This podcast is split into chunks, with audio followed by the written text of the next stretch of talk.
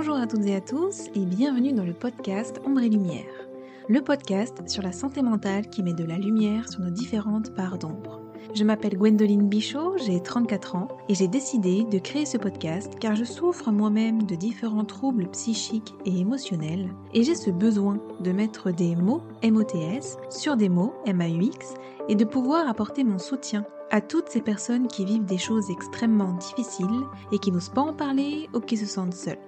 Retrouvez-moi chaque jeudi sur toutes les plateformes pour lever le voile sur les troubles de la santé mentale.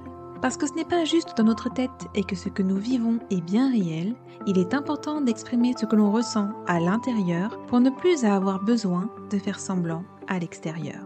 Aujourd'hui, j'avais envie d'aborder un sujet qui me concerne directement, mais qui concerne aussi beaucoup d'autres personnes, et ce sujet, c'est les beaux-parents lorsque nous sommes en couple et non lorsque nous sommes dans une famille recomposée, et plus précisément les beaux-parents envahissants, voire toxiques. Alors, comment faire pour éviter les tensions dans ces cas-là et pour ne pas mettre son couple en péril? C'est ce que nous allons voir tout de suite dans ce tout nouveau podcast. Si cet épisode vous plaît et que le podcast de manière générale vous semble pouvoir être utile à d'autres personnes, n'hésitez pas à le partager et je vous invite même à le noter avec la note de votre choix sur iTunes. Laissez-moi un petit like ou un commentaire, je prendrai plaisir à vous lire et à vous répondre. Si on choisit l'homme ou la femme de sa vie, la belle famille est totalement imposée et on n'a pas d'autre choix que de faire avec. Lorsque tout se passe bien avec ses beaux-parents, aucune question ne se pose, mais il arrive souvent que des conflits, des mésententes ou autres émergent. La belle-mère intrusive ou le beau-père grossier ont souvent fait l'objet de portraits savoureux au théâtre ou au cinéma. S'ils peuvent parfois sembler caricaturaux, ils mettent en relief la difficulté des relations qu'on peut entretenir avec eux. La complexité de ces relations vient de préjugés ou de ce que l'on appelle l'anticipation anxieuse. On est face à une injonction, celle de faire famille, c'est-à-dire de composer avec des gens avec qui on n'a peut-être rien en commun. D'où viennent ces rivalités? Le problème, c'est qu'ils font partie d'une composante de la vie de famille et qu'on est obligé de composer. La cause principale de la complexité de la relation entre une belle-mère et sa belle-fille vient d'une rivalité entre femmes pour l'amour du fils. C'est un cas de figure extrêmement courant. Et entre femmes, lorsque les guerres se déclenchent, elles peuvent être violentes et brutales. Chez les hommes, tout est beaucoup plus calme, la verbalisation s'effectue d'une manière très différente. Il existe de nombreux cas de figure qui complexifient les relations avec des beaux-parents. Par exemple, lorsqu'un fils ou une fille a besoin de prendre de la distance par rapport à ses parents. Ceux-ci vont prendre pour responsable le conjoint. Il y a aussi une plainte récurrente chez les jeunes mariés lorsque belle-maman s'immisce un peu trop dans la vie du couple. Alors, comment réagir dans de telles circonstances pour éviter toute tension? Il faut poser des limites avec diplomatie. On peut dire Je vous remercie, je suis ravi d'avoir vos conseils, vos informations, mais on n'entre pas dans des discussions qui peuvent générer des conflits. Plus vous discutez ou vous opposez, plus vous alimentez un conflit présent ou sous-jacent. Il faut s'imposer, imposer ses choix, et prendre ses distances si besoin. Ne culpabilisez pas de ne pas prendre tous ces appels, ni de ne pas assister à toutes les réunions familiales, surtout si elles vous pèsent. En vous exprimant dans le calme, mais avec politesse et fermeté, vous désamorcez tout risque de dispute. En dehors de ces conseils de base, il faut garder en tête l'idée de ne pas essayer de plaire à tout prix à ses beaux-parents. Et vous allez comprendre pourquoi je dis ça dans quelques instants. En fait, c'est souvent le premier réflexe. Mais lorsqu'on se trouve face à une belle-mère compliquée ou envahissante, c'est une chose qui ne va jamais marcher. La rivalité, consciente ou pas, implique que personne ne sera jamais assez bien pour son enfant, donc il est inutile de vous fatiguer à faire ce genre d'effort. Vous devez assumer ce que vous êtes, l'essentiel étant de plaire à votre conjoint. Que faire si les conflits prennent trop de place? Parmi les conseils importants, le conjoint a aussi un rôle. N'hésitez jamais à le solliciter pour qu'il mette un frein à tout abus de la part de ses parents. Il vous a choisi, il doit s'efforcer de pacifier les relations de tous les côtés. D'ailleurs, et c'est le plus délicat des conseils, si les tensions émergent en permanence à cause des beaux-parents, il est essentiel de s'interroger sur son couple. Est-ce que cette relation vaut la peine que je subisse des conflits? Un partenaire doit vous apporter la sérénité et l'épanouissement. Si les tensions avec la belle famille prennent le pas sur votre vie de couple, il est impératif de se livrer à une introspection. La question qui s'impose est de savoir si on est vraiment heureux avec son conjoint, si on a envie de continuer avec lui, ou si on souffre trop de l'intrusion du beau-père ou de la belle-mère. Et si malgré tout vous ne constatez aucune amélioration, une discussion avec votre conjoint, voire une thérapie de couple, peut tout à fait être envisagée. C'est une solution envisageable en dernier recours, à la seule condition d'avoir une réelle et profonde envie de poursuivre sa relation. Mon mari a des parents séparés. Je m'entends très bien avec son père et avec sa famille du côté de son père. En revanche, pour ce qui est de sa mère, c'est une autre paire de manches. Commençons par le commencement. Déjà, il faut savoir que Marc est fils unique. Et pour couronner le tout, c'est un garçon. Je fais cette petite précision parce qu'on sait tous qu'en règle générale, les garçons sont très proches de leur mère et les filles de leur père. Donc dès le début, j'avais déjà de la difficulté à me frayer un chemin. Comment est-ce que j'allais bien pouvoir faire pour que sa mère m'apprécie et qu'elle ne me voit pas comme quelqu'un qui allait lui prendre son fils unique? Lorsque nous nous sommes rencontrés pour la première fois, je l'ai trouvée froide, distante, méfiante et légèrement hautaine. Il fallait que je la vouvoie, ce qui en soi ne me gênait pas au début parce que je ne la connaissais pas encore, mais la vouvoyer alors que ça faisait un ou deux ans que j'étais avec Marc, je trouvais ça ridicule et je n'étais pas la seule. Mon mari, lui, tutoyait mes parents depuis le début et je tutoyais aussi son père. Seule sa mère voulait que je la vouvoie. En fait, le fait de devoir la vouvoyer, pour moi, c'était comme si elle mettait volontairement de la distance dans nos relations. À mon sens, ce n'est pas super convivial et ça limite les rapprochements. La première fois que je me suis retrouvée seule avec elle et que je lui disais que j'aimais vraiment son fils, genre vraiment fort, elle me faisait vite redescendre de mon petit nuage. Je sentais qu'elle ne m'appréciait pas dans sa façon d'être et de me parler. Par exemple, pendant les vacances scolaires, Marc devait partir seul en Vendée chez son père pendant deux semaines. Et lorsque j'ai dit à sa mère que ça m'embêtait un peu de ne pas le voir pendant deux semaines, elle m'a dit Mais si c'est bien, comme ça vous allez voir si vous vous manquez réellement ou pas. Vous allez voir si vous vous aimez vraiment. Sur un ton qui voulait dire J'espère que Marc va s'apercevoir que tu ne lui manques pas et que vous vous séparez. J'ai très mal pris sa phrase et j'ai compris que ça allait être très compliqué de trouver ma place dans cette famille. Elle et moi, nous sommes très différentes et nous n'avons pas beaucoup de points en commun. C'est une personne qui aime boire, s'amuser, voyager, faire la fête, elle aime le sport et moi je suis à l'opposé de tout ça. Je n'aime pas forcément faire la fête, je ne bois pas d'alcool, je n'aime pas voyager, je n'aime pas le sport, je suis plutôt une artiste dans l'âme. J'aime la peinture, la déco, danser, lire, écrire, etc. Et elle, ce n'est pas son truc. Elle a aussi une vision du couple qui est totalement à l'opposé de ma vision du couple. Elle n'aimait pas du tout le fait que je ne travaille pas et que ce soit son fils qui paye tout. Elle détestait qu'il m'entretienne. Je pense qu'elle ne savait pas vraiment les vraies raisons du pourquoi je ne travaillais pas, et je pense très sincèrement que même si elle les avait sues, elle ne m'aurait pas cru et aurait juste pris ça pour de la flemme. Je parle de mes angoisses, phobies et autres. Je vous en parle d'ailleurs dans l'épisode Le monde du travail quand on est anxieux, anxieuse, que je vous invite à aller écouter si le cœur vous en dit. Donc, on ne peut pas dire que l'on s'appréciait. Quand Marc m'a quitté en 2008, il m'envoyait les messages qu'elle lui envoyait quand il avait décidé de revenir avec moi, et je peux vous dire qu'elle m'a taclé comme jamais. Elle était déterminée à ce que Marc ne revienne surtout pas avec moi, mais il est quand même revenu et pendant six mois, Marc allait manger tout seul chez eux parce qu'il ne voulait pas que je rentre chez eux. Il ne voulait pas me revoir. Quand je dis il, c'est sa mère et son conjoint. Il voulait voir si ça marchait entre nous avant. Et lorsqu'ils ont enfin compris que ça marchait et qu'on s'aimait, ils ont bien voulu me revoir et j'ai ensuite pu aller manger chez eux avec Marc. Sauf qu'à partir de ce moment-là, j'ai compris qu'il fallait que je porte un masque. Qu'il fallait que je devienne la personne qu'ils voulaient que je sois pour me faire aimer d'eux. Car la vraie moi, ils ne l'aimaient pas et cela créait énormément de conflits tout le temps, entre eux et moi et entre moi et Marc, parce que pas une seule fois nous ne nous prenions pas la tête lorsque nous rentrions à la maison, après être allés manger chez eux et c'était épuisant. Du coup, je disais à Marc quand nous allions manger chez eux, avant de descendre de la voiture, allez hop, masque de faux cul pour que tout se passe bien, et je faisais le geste avec ma main comme si je mettais un masque. Quel bonheur lorsque nous partions et que je pouvais de nouveau être moi. Mais ce n'est pas ce qu'il faut faire. Ne suivez pas mon exemple. Pourquoi? Parce que vous subirez et vous souffrirez.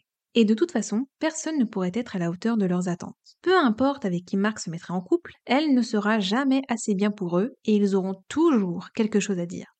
Je pense qu'ils aimeraient une nana qui bosse, qui fait du sport, qui aime faire la fête, boire, etc. Une fille qui leur ressemble en fait.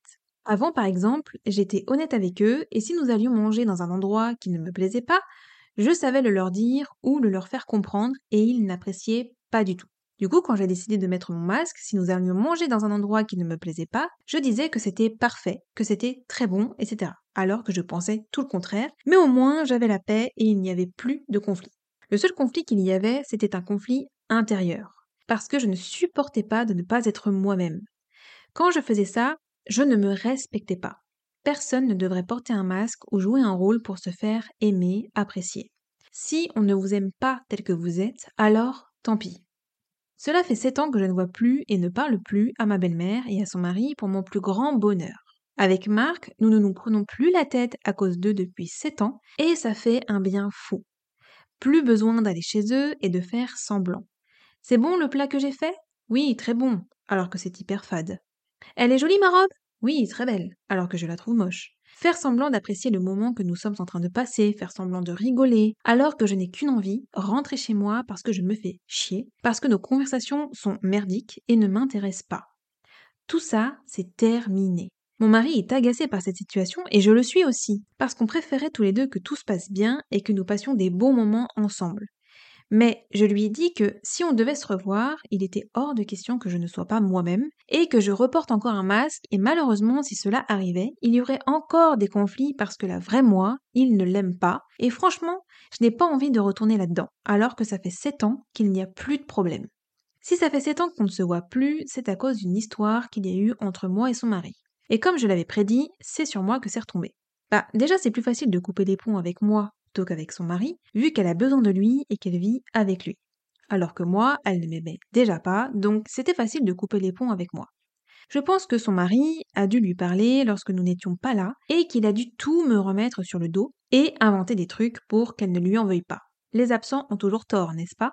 Elle n'a eu que sa version des faits, donc c'est facile. Je ne dirai pas de quoi il s'agit ici car c'est assez personnel.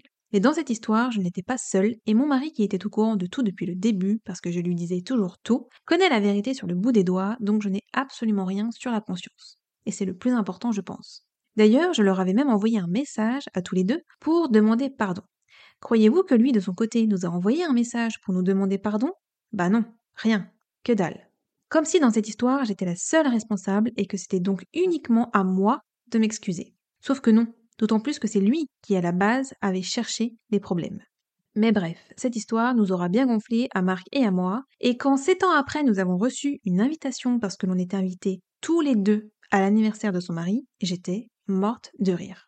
Ils ont toujours joué avec moi, c'était un coup oui, on veut bien te voir, puis quand Marc m'a quitté et est revenu, non, on ne veut pas te voir, puis après oui c'est bon, tu peux revenir, puis avec l'histoire qu'il y a eu avec son mari, non, on coupe les ponts avec toi, et là, vu qu'ils viennent de se marier et qu'elle pense que c'est une relation solide avec son mari, elle veut tout à coup bien me revoir, sauf que non, je ne suis pas un jouet, ça ne marche plus avec moi ça.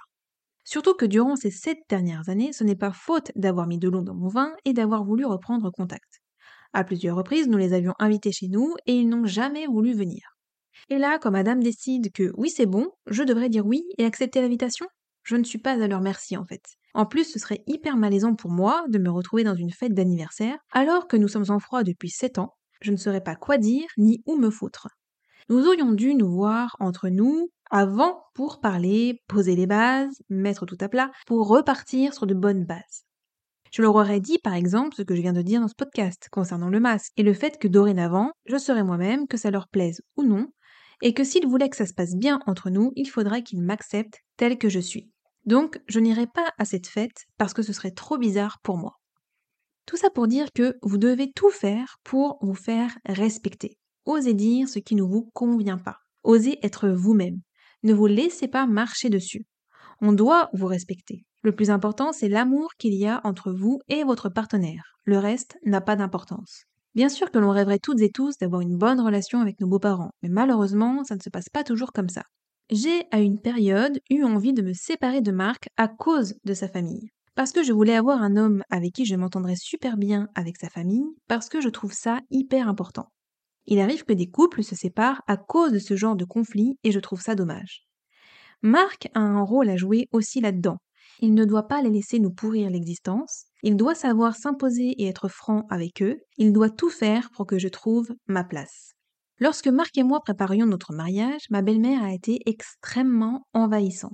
Elle voulait tout savoir, inviter qui elle voulait, même si l'on n'était pas d'accord pour certaines personnes. Elle a même essayé mon alliance comme si c'était la sienne le jour où je lui l'ai montrée. J'ai halluciné. Elle l'a prise dans son boîtier et l'a mise à son annulaire gauche. On aurait dit que c'était elle qui allait se marier avec son fils. Ça m'a gonflé parce que, par moments, j'avais l'impression que c'était son mariage qu'on préparait. Je précise qu'à ce moment-là, elle ne s'était encore jamais mariée. Il n'y avait qu'elle qui faisait ce genre de choses. Osez poser des limites si vous avez une belle-mère un peu trop envahissante. Elle doit garder son rôle de mère, point final. Et vous devez avoir votre place en tant qu'épouse ou copine. Vos histoires de couple ne concernent que vous et je vous conseille de les garder pour vous, car en parler avec sa belle famille n'arrangera rien, bien au contraire, et je sais de quoi je parle car j'en ai fait les frais. Si vous pensez que ne plus les voir serait la meilleure solution, alors faites-le. Après tout, ce n'est pas eux que vous avez choisis, mais leur fils ou leur fille. Il vaut mieux faire votre vie de votre côté et être heureux que de continuer à vous pourrir l'existence en essayant à tout prix que votre relation avec vos beaux-parents fonctionne. Tout le monde doit y mettre du sien pour que cela fonctionne. C'est vrai que c'est difficile parce que nous avons tous notre personnalité et celle-ci ne matche pas forcément avec certaines personnes. On peut ne pas être aimé, mais on peut au moins être accepté. Je pense que je n'aimerai jamais ma belle-mère, mais je l'accepte car elle a mis au monde l'homme que j'aime. Le respect est la première condition si on veut bien s'entendre avec ses beaux-parents. De plus, rappelez-vous qu'une mauvaise relation avec eux aura toujours des répercussions sur votre couple. Et c'est logique, ce sont les parents de votre partenaire de vie. Il ne s'agit pas seulement de respecter les beaux-parents, car il faut aussi que les beaux-parents respectent le couple. En effet, les parents sont très importants dans la vie de tous. Aussi, vos beaux-parents sont les géniteurs de la personne avec laquelle vous avez décidé de partager votre vie. De cette manière, il faut leur montrer du respect en faisant attention aux mots que vous employez et aux commentaires que vous faites, mais aussi à vos attitudes et aux manières d'exprimer vos opinions. Vous devez éviter conflits et mauvaises interprétations. Si quelque chose lié à ses parents vous gêne, le mieux est d'en parler avec votre partenaire de vie, toujours avec respect et délicatesse. De cette manière, vous pourrez tous deux débattre et arriver à un accord ou solutionner les problèmes avant qu'ils ne deviennent trop importants. Pour autant, une bonne communication dans le couple est essentielle. Non seulement cela vous aidera à gérer les inconforts et à être plus sincères l'un avec l'autre, mais ce sera aussi la base idéale pour pouvoir établir des limites à vos beaux-parents. Rappelons-nous, le couple se fait à deux. L'unique manière pour que le couple puisse maintenir sa relation à deux et son intimité sans qu'il n'y ait de pression ou d'intervention excessive des beaux-parents consiste à maintenir une distance prudente. En effet, sortir manger ensemble de temps en temps, leur rendre visite ou effectuer d'autres activités est quelque chose de très sain et presque nécessaire. Cependant, les beaux-parents ne doivent pas envahir la vie du couple pour autant. Si vous avez tout essayé mais que rien n'y fait et qu'il n'y a que des conflits, le mieux est de couper les ponts. Bien sûr, couper les ponts devrait être envisagé comme dernier recours, car cela signifie que votre partenaire aura toujours le cul entre deux chaises. Il vaut donc mieux privilégier une bonne entente dans un premier temps.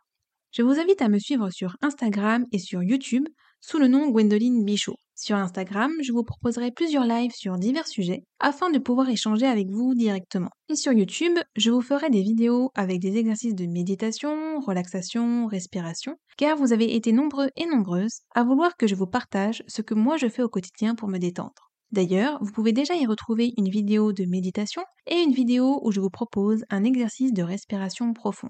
Voilà, c'est tout pour cet épisode. Merci de m'avoir écouté. J'espère que ce podcast vous a plu qu'il vous a aidé. Je vous envoie plein d'amour, prenez soin de vous et je vous dis à jeudi pour une prochaine écoute. Bye